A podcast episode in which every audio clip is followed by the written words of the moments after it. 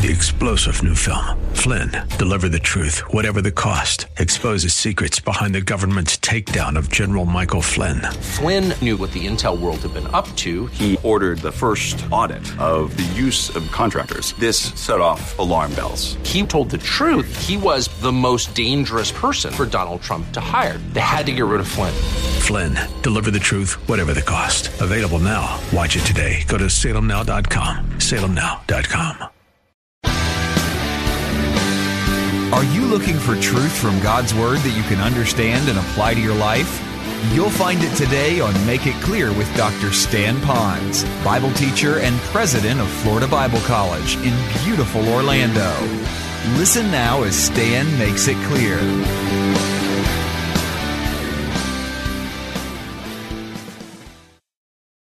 But if you remember, as we began the year, we talked about our intimacy with the Lord fuels our outreach for the Lord.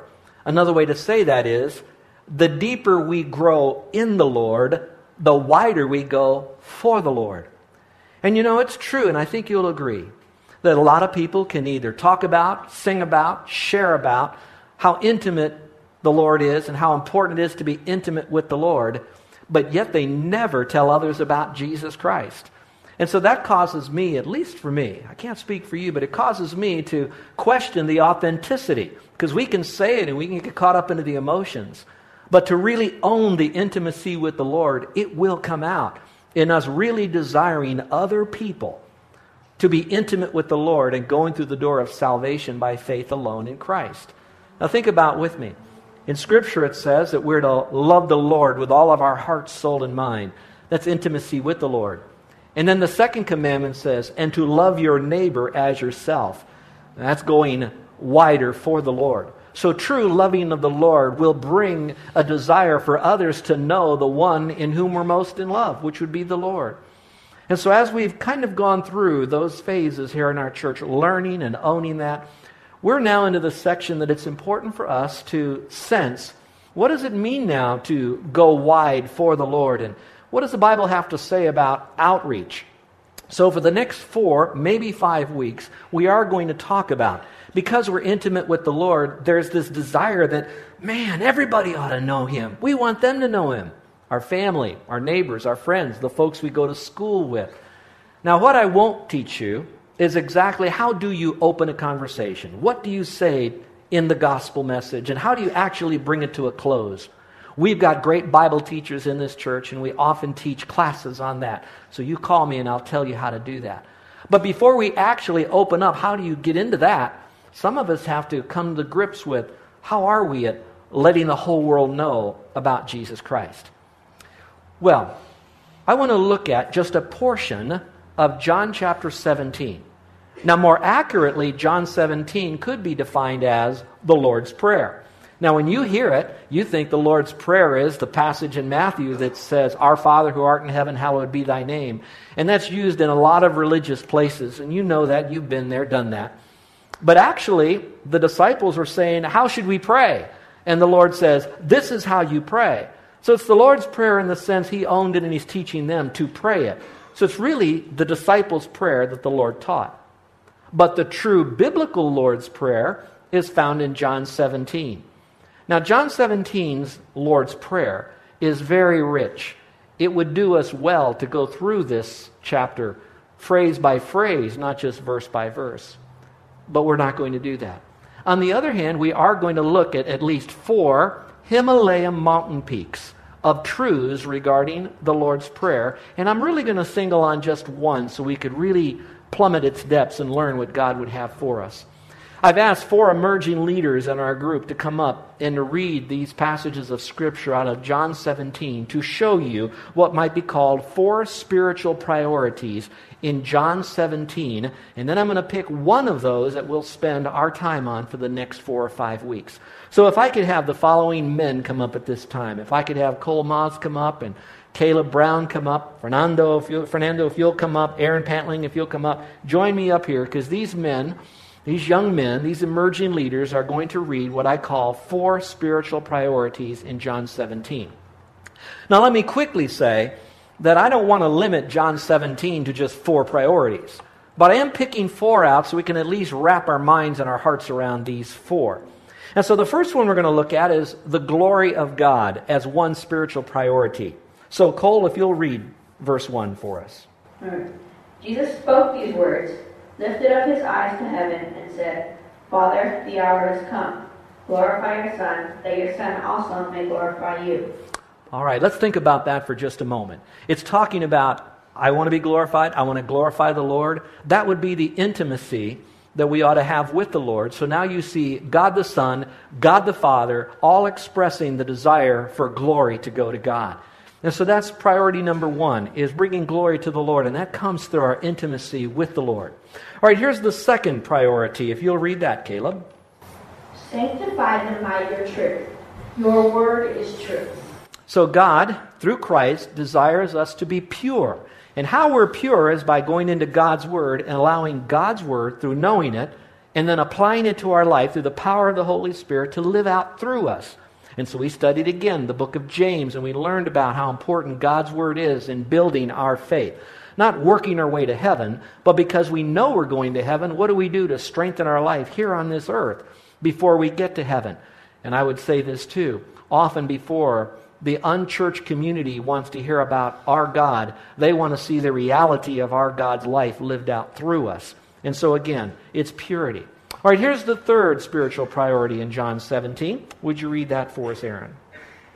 As you sent me into the world, I also sent them into the world. And for their sakes I sanctify myself, that they also may be sanctified by the truth. I do not pray for these alone but also for those who, who will believe in me through their word. This is the section of John 17 that we're going to be focusing on for the next four weeks. It really talks about, yes, I have a relationship with the Lord. We want to be pure. But we also want to remember that there is a world who does not know Christ as their Savior. And so, as the Father sent Christ into the world, then Christ is sending us into the world to communicate the message of salvation to that world. So, the third great spiritual priority in John 17 is for us to be evangelizing, as it would be called, to those who don't know Christ.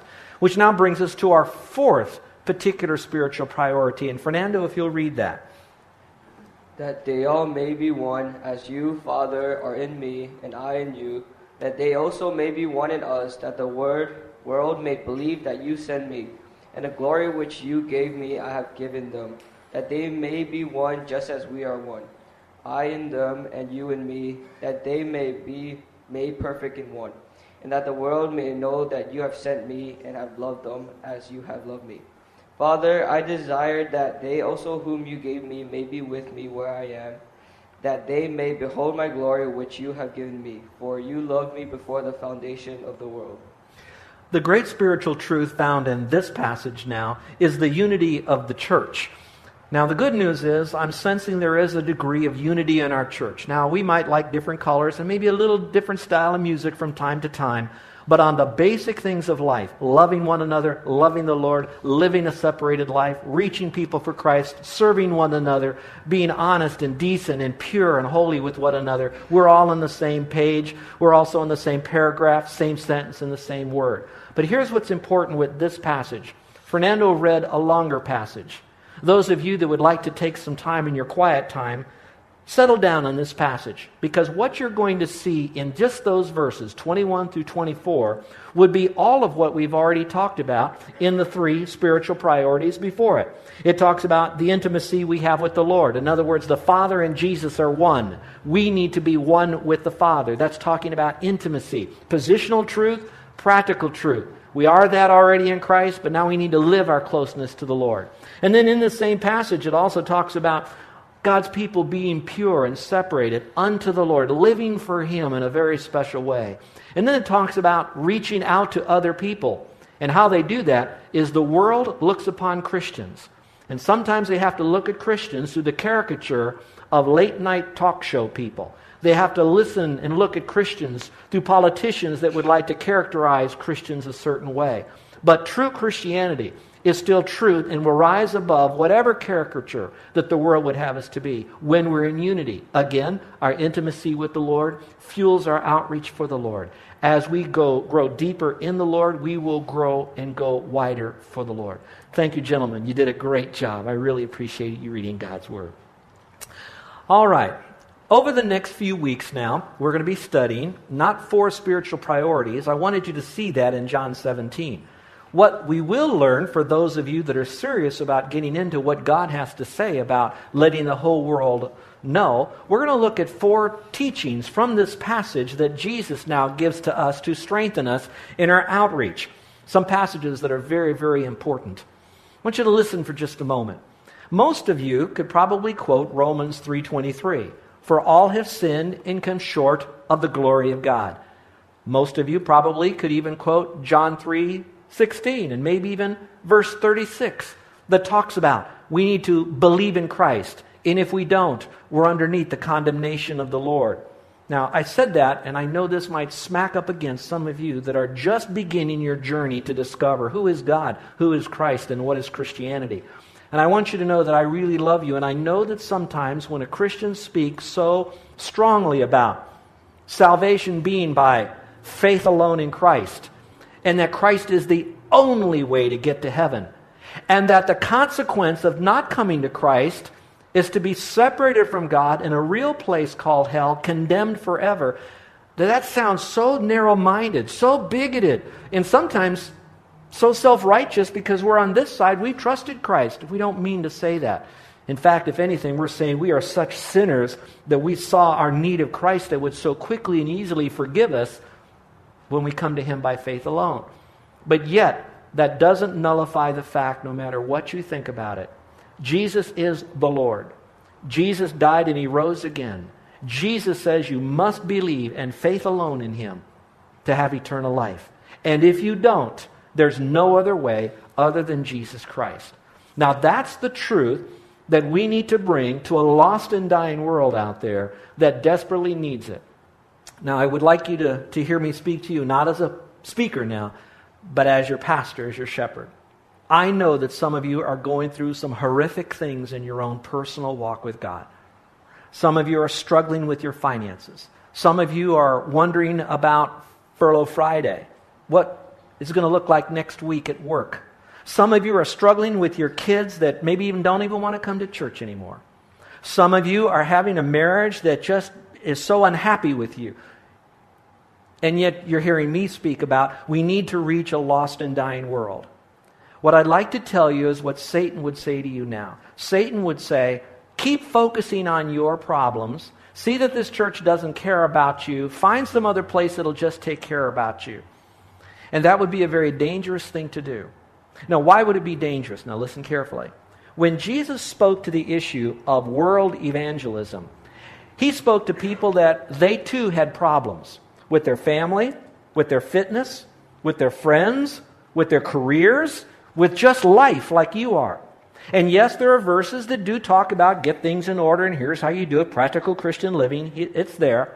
But he never said this get everything in order and then go out and tell people.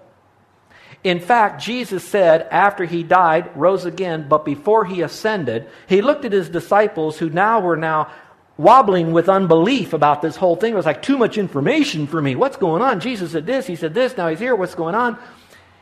He then looked at them in their unbelief and doubting, and he said to doubting disciples, doubting what we might call church people, Go you with your doubts and your family issues and your careers and your finances and all that you have problems with. Yeah, work on them. But he still said to them, Go and preach the message of the gospel to those who don't know Christ. Now, here's what I'm thinking. No, we don't ignore it. We don't put our head in the sand like an ostrich. We got these problems. But we don't allow these problems to hinder us from seeing that this world has got a greater problem. It's not AIDS. It's not cancer. The greatest problem they have is sin. Because when they die in that sin state, according to what we've already studied, they will spend eternity in hell separated from God. Let me say one other thing and I'll move back to this. Is it possible that the Lord, in His infinite wisdom, when He looked upon disciples that struggle with everyday life issues, including some theology issues, intimacy challenges with God, could it be in His wisdom He was sending them out to go to a lost world so that maybe they would get their eyes off their problems and realize that no matter how bad their problems were, they still had heaven to go to. But all their friends and neighborhoods did not have Christ, and by going into them and getting their eyes on the needs and reaching of other people, it elevated them and gave them a sense of well being and purpose way beyond them solving all their everyday problems in their families. And I'll take it a step further. Could it be that sometimes in trying to spend so much of our energy fixing our own problems and dealing with our own problems, we actually complicate our own problems instead of just maybe letting God take care of some of that? And let's remember a world that doesn't know Christ. It's something worth seriously considering. Well, let me go back to this passage here in John 17, and I want to show you the four main areas we're going to go to in the weeks ahead. So, in letting the whole world know about him, he gives us the following four. First of all, he gives us his example. It says, As you, Father, Heavenly Father, God the Father, sent me into the world. So now I look at that and I say, all right, God sent Christ into the world. He is our model, He is our example. So, how did God do that, and what did Christ do? Because as the Father sent Christ into the world, the second point is, we're commissioned to go do this. So now I'm going to look to Christ just like God commissioned Christ to do something. Now Christ commissions me to do what God the Father commissioned him to do. So I have the commissioning that I'm to do, and I have the example of Christ to follow. Hmm. So today we're going to study in a few moments here just four simple characteristics that Christ had that he did in reaching others for Christ that we could own for ourselves through Christ and in Christ.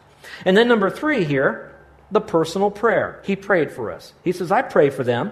I don't pray for the world, the lost people so much, but for those who have you've given to me, for they are yours. So he's praying for brothers and sisters. Our third message, I'm going to talk about what part does prayer play in evangelism. Now, I know that some of you might pray for a lost person, pray for a family member, but seriously, what does the Bible clearly say that we're to do to pray in the spirit of evangelism and get results. Sometimes way beyond our ever ability to try to reach someone, to bring them to Christ. We can't do it. But there's something mystical, magical, and special about prayer, if I can use those terms. Which now brings us to the fourth, and that would be the promise.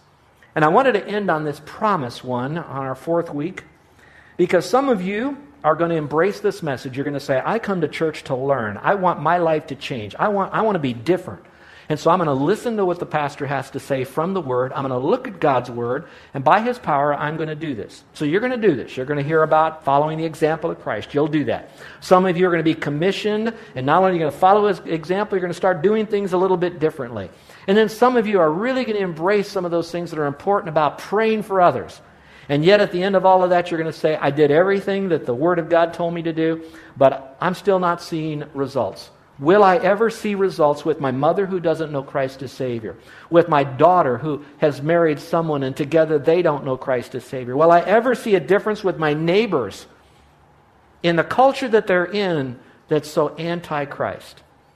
I'm going to show you because this passage does say that we will see a difference. So we're going to talk about will we see results? And the answer now, and I'll show you how then, is going to be yes. We're going to learn that. Well, today, in the little bit of time I have left, I want to speak quickly on the four characteristics that were in the life of Christ when it says that the Father sent me into the world. How was Christ sent into the world? What were four characteristics that he had that we can own for ourselves to do the same thing? And following his example isn't too difficult. Some of you have been around Christianity long enough that you've read the verses. It says that he is our example in suffering. Just like he suffered, we can suffer. He's our example in service. Just like Jesus served others, we should serve them. Some of you know the passages. Just like Jesus was holy, I should be holy. Now, just because Jesus walked on water doesn't mean we can walk on water. Just because Jesus raised the dead doesn't mean we can do that. Those are outside stuff. The inside stuff is an attitude of serving others. And so we could follow his example, but today we just want to look at if I'm to follow his example in evangelism, reaching those who don't know Christ, what would be four characteristics that we could own for ourselves? Let's look at number one. Jesus was compassionate. Look, if you will, at this verse, Matthew 9 36. It says, But when he saw the multitudes, he was moved with compassion for them because they were weary and scattered, like sheep having no shepherd. Now, before we look at the first part of the verse, follow along the last part. It says, Because they were weary, scattered, like sheep having no shepherd. When I think of sheep, sheep are dumb, they stink, but they also will wander all around. That's why they need to have a lead sheep or a lead shepherd, someone there to guide them. How many of you, in your mind's eye right now, can look at your neighbors and as they're going through life, they're wandering and wondering about what this is all about? They're like sheep, they're scattered. How many people did you know are chasing one religion after another? And each one of them, they're very weary, but at the end of everything, they say, it still doesn't satisfy this God shaped void. Well, what do you do with that? What did Jesus do with that? Here's what he did it says, when he saw the multitude, he was moved with compassion. It would be good for us to know what does the word compassion mean? So we say, if I look at the multitude, I'll be moved. What is compassion? It's actually two words brought together. One word is the word com, C O M, com, passion. Com means with, passion is suffering. How many of you saw the movie The Passion of Christ? Would you raise your hand? Or, you know, the word passion isn't like, I'm so passionate about something. Passion was a word for suffering. So we could have said, the sufferings of Christ. All right? So now here's what happened Jesus comes out. When he looks on the multitude, looking at the multitude as sheep having no shepherd, he then was moved with compassion. He suffered with them. So maybe this is a practical thing you might do. Tomorrow, when you are in rush hour traffic, dropping your kids off at school or going to work, I want you to think of the thousands of cars that are on the highway. Think about how many people are one in a car by themselves and three in the speed lane going by you. I want you to think about them that they are on this desperate quest to survive on Oahu financially and just life here. Think about them all of them will have a pretty good life maybe on Oahu only to die. And because of their belief system that is not biblical, will spend eternity separated from God. There are not many different religions, many different places after you die you go. And whichever one you pick is okay because that's where you're going to go. There's only one way. Jesus said, I am the way, the truth, and the life. Jesus says there's no other name given among men whereby you must be saved than Jesus. There's no hope other than through Christ. So now while you're driving, I want you to look at that mass humanity. And for just that moment, I want you to feel their pain of lostness, financial problems. A note back from the doctor saying they've got cancer, the loss of a job, a child that's rebellious, problems in their home, when you students go off to school tomorrow and they're banging all the different lockers closed and they're going to classes and they're spilling out and they're laughing and they got all the little technology, whatever they might have, I want you to think no matter what those kids have, I don't care what kind of clothes they have, what they have on their iPods, you look at them because when they die, they don't take their iPods with them. They die and go to hell if they don't know Christ. For just a moment, I want you to feel like you are a girl being abused by your father. I want you to think what it's like to live in a home where mom and dad are screaming at one another and you don't know what could happen violently next. They are lost without Christ. And that's where the compassion comes in. Look at the next verse in Matthew 14. It's interesting how all these, Matthew 9, Matthew 14, Matthew 15, all deal with compassion for the lost. It says, And when Jesus went out, he saw a great multitude and was moved with compassion for them. If this is your Bible, I'd like you to mark it. Would you now look at the verse again? I want to show you something. It says, And when Jesus went out. Underline the word when. It won't be until we get our eyes off our own holy huddle will we ever be able to see the masses to even start having compassion on them. Now, that's where we ought to talk about engaging our culture. We have to get out of our holy huddles for that moment. And when we do that, we'll be moved with compassion. Look, it says, and when Jesus went out, would you underline that? Now, I am excited that we have in house events in which to draw people for them to come to hear the gospel. We should do that, and I'm glad. But at the same time, if we're merely an event driven church, we will miss a greater part here. It wasn't Jesus inviting them into the temple to hear him give the gospel. It wasn't Jesus Christ inventing, inviting them to a location to hear the gospel. It was when Jesus went out into the community that he was then moved with compassion when he saw the great multitude. And you might want to underline the word great. The action was to get out, the attitude was compassion for them. And so tomorrow, I want you to get out of this church. I want you to get off the premises and get out into the culture and look at those people who are desperate for Christ. One more verse in chapter 15. It says, Now Jesus called his disciples to himself and said, I have compassion on the multitude. I thought that was interesting. First, he demonstrated it, and then he taught them that he had that compassion. I can only imagine the ones that were hearing him, like even Matthew, to know that Jesus had compassion on him, although he had a job that nobody wanted. Would you yell out from the crowd, What job did Matthew have as his career? What was it? Tax collector. You're listening to Make It Clear with the teaching of Dr. Stan Ponz, founder of Make It Clear Ministries and president of Florida Bible College in beautiful Orlando, Florida.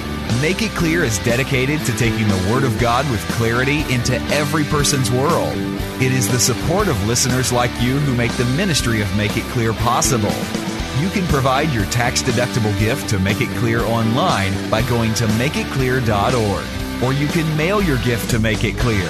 P.O. Box 607901, Orlando, Florida 32860. Thank you for helping us make it clear. If you would like to have Dr. Ponz speak at your church or event, please send us an email at tellmemore at makeitclear.org.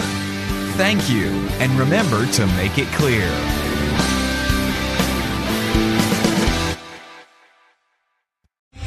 Three star general Michael J. Flynn, head of the Pentagon Intelligence Agency, knew all the government's dirty secrets. He was one of the most respected generals in the military. Flynn knew what the intel world had been up to. He understood its funding. He ordered the first audit of the use of contractors. This set off alarm bells.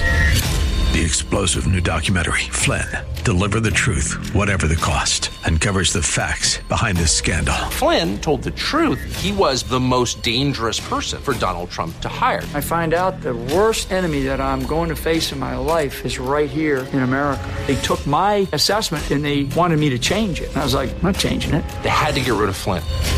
With in depth interviews, archival footage, and never before seen personal records of the man behind the headlines. I just felt like I was drowning. Flynn, deliver the truth, whatever the cost. Available now. Watch it today. Go to salemnow.com. Salemnow.com.